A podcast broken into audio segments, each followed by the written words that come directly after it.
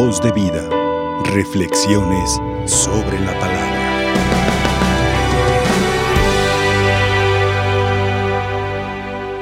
Queridas hijas, queridos hermanos, a todos los saludo con afecto, con cariño. Y me goza el estar frente a este altar para elevar la acción de gracias por excelencia. No hay una forma más perfecta, no hay una forma más excelente que la Santa Misa para dar gracias. Antes de pedirle cualquier cosa, dale gracias. De hecho, en la hora santa que tendremos dentro de un momento, antes de que le pidamos, le vamos a dar gracias. Y vamos a dar gracias por papá. Y vamos a dar gracias. Y papá ya está en el cielo. Le vamos a agradecer a Dios. Gracias Señor por un Padre que me diste. Y si algún día lo ofendí diciéndole, papá, es que tú traes un gran pecado, papá, es que tú eres deshonesto, papá, es que tú traes una viga en tu ojo. Papá, hoy, hoy pedimos, pedimos por ti. Bien, queridos hermanos, en la vida tenemos un gran consejo. Y hoy el consejo de Dios es tan claro, es tan directo. A ver, ayúdenme. No juzgues y no serás. Otra vez, no juzgues y no serás. Es decir, no te toca a ti condenar.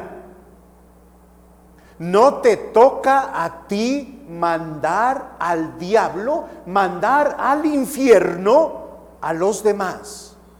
Esto duele mucho, mucho. Y cuando nosotros expresamos y decimos, vete al infierno, vete al diablo, ¿qué estás haciendo? Tu conducta está destruyendo una persona. Encomiendo a tantas personas que ellos lo saben, desde su conciencia han destruido matrimonios. ¿Por qué? Porque después de una percepción momentánea, chiquita, estoy haciendo un juicio definitivo. Vean. Hacemos de percepciones momentáneas juicios definitivos, como si hubiésemos sido testigos cuando solamente nada más escuchamos o nos imaginamos. La imaginación. Y eso destruye matrimonios, y eso destruye comunidades, y eso destruye instituciones. Y lo peor, te haces una persona no creíble ante los demás. Te haces una persona de pocos amigos. Y muchos a veces dicen, con esta persona mejor nada más, buenos días, buenas tardes. Porque esta me trae información de los cuatro y de los cinco vientos, como me decía ayer un amigo. Me trae información de los cuatro y de los cinco vientos. Entonces, qué importante es el dominio de nuestra boca, qué importante es el dominio de nuestra lengua. El, el, este, el, apóstol Santiago dice, así como a los caballos se les pone un freno y los dominas, así tú deberías de ponerte un freno en tu boca para dominarte analógicamente. No es que nos pongamos el freno de las mulas o de los caballos, pero sí de una manera paragonal, de una manera paradójica, de una manera eh, como un sinónimo dice, ponte un freno, ponte un freno. Por eso, por eso, a ver, escuchen esto, por eso, Dios nos ha dado dos orejas para escuchar doble y hablar una vez nada más. Habla poco, escucha más. Por eso felicito a tantas personas que no juzgan y luchan cada día porque este es un trabajo, se dice, es una cesis, es un trabajo continuamente porque por el hecho de haber nacido en la concupiscencia, a veces el pecado nos arrastra, a veces humanamente podemos caer en juicios temerarios, en juicios descalificativos y sobre todo mandar condenar. A ver, explico un poquito más todavía. En la vida Dios nos ha dado una inteligencia muy grande, por eso somos semejanza de Dios. Atención, a ver, para que no nos confundamos. En la vida hacemos juicios nosotros. Parece que contradigo lo que digo, pero a ver, explico bien. En la vida Dios nos dio una inteligencia para hacer juicios, para decir, esto está bien y esto está mal. De hecho, hay jueces, hay jueces, tenemos en nuestras instituciones jueces que tienen que hacer juicios y por eso una persona va a la cárcel después de un juicio. Entonces, debemos de distinguir a través de un juicio esto es malo y esto es bueno. Y porque tú robaste debes de ir a la cárcel. Hay un juicio condenatorio. Bueno, humanamente eso está permitido, claro que sí, para el comportamiento, para el bienestar de la sociedad. Pero lo que Cristo está diciendo todavía más allá es, no condenes, que tu juicio no sea condenatorio. Si hay un juicio, hazlo, pero para castigar a alguien con la ley y ponerlo tal vez en la cárcel o en un centro de rehabilitación y ojalá y ahí se rehabiliten. Mando bendiciones a todas las personas que se encuentran en la cárcel. Pero vean, también, ¿quiénes están en la cárcel? En la cárcel están los más pobres y muchos de aquellos que se han tomado como chivos expiatorios allá hay injusticia, allá hay juicios injustos, injustos. Entonces, en la vida hacemos juicios, no hagas juicios injustos, ni apresurados. Ahora, el mensaje central entonces de Cristo, para no confundirnos, el mensaje central de Cristo es que tu juicio no sea como para decirle, tú cometiste este pecado y mereces el infierno. Eso no nos toca a nosotros. ¿Por qué? Por la sencilla razón, tú no conoces la intención de la otra persona ni conoces su corazón. ¿O lo conoces? A lo mejor no lo conoces. No sabes con qué intención lo hizo. No conoces su corazón. No lo conoces. Por eso, mejor guardar silencio. No conozco. No fui testigo. No fui testigo.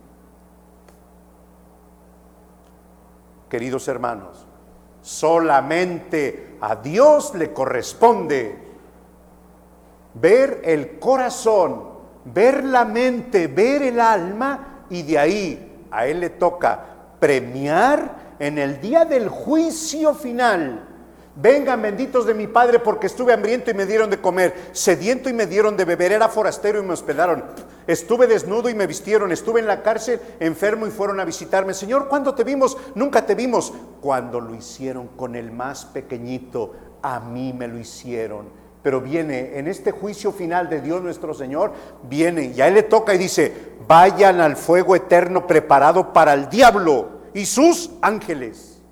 Ahí está el juicio. Eso le toca a Dios.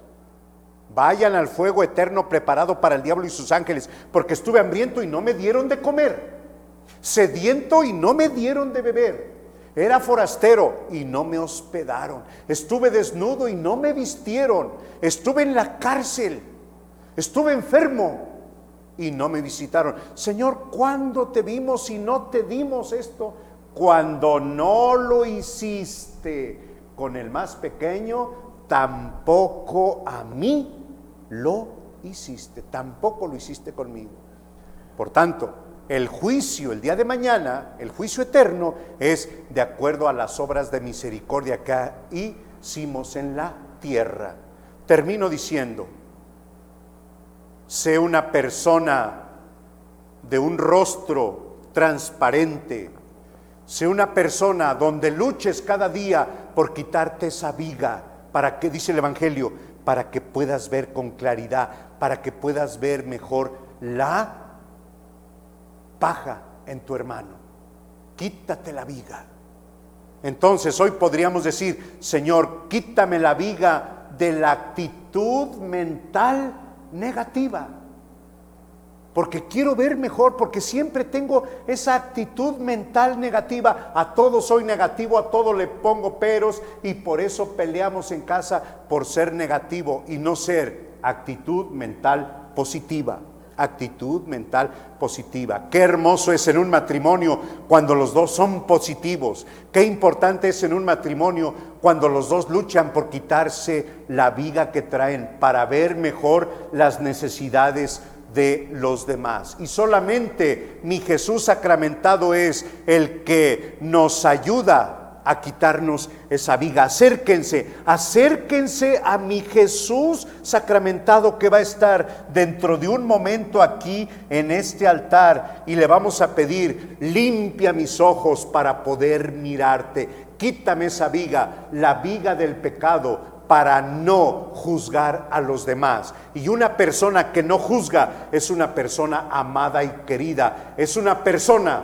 de una sola cara, de un solo rostro Seamos personas, consejo, consejo, seamos personas de un solo rostro, de una sola cara, la cara transparente, la mirada transparente. No juzgues, no condenes, no te toca así. Sé persona educada, sé persona educada y no te metas en los problemas de los demás. Vulgarmente diríamos, no seamos chismosos.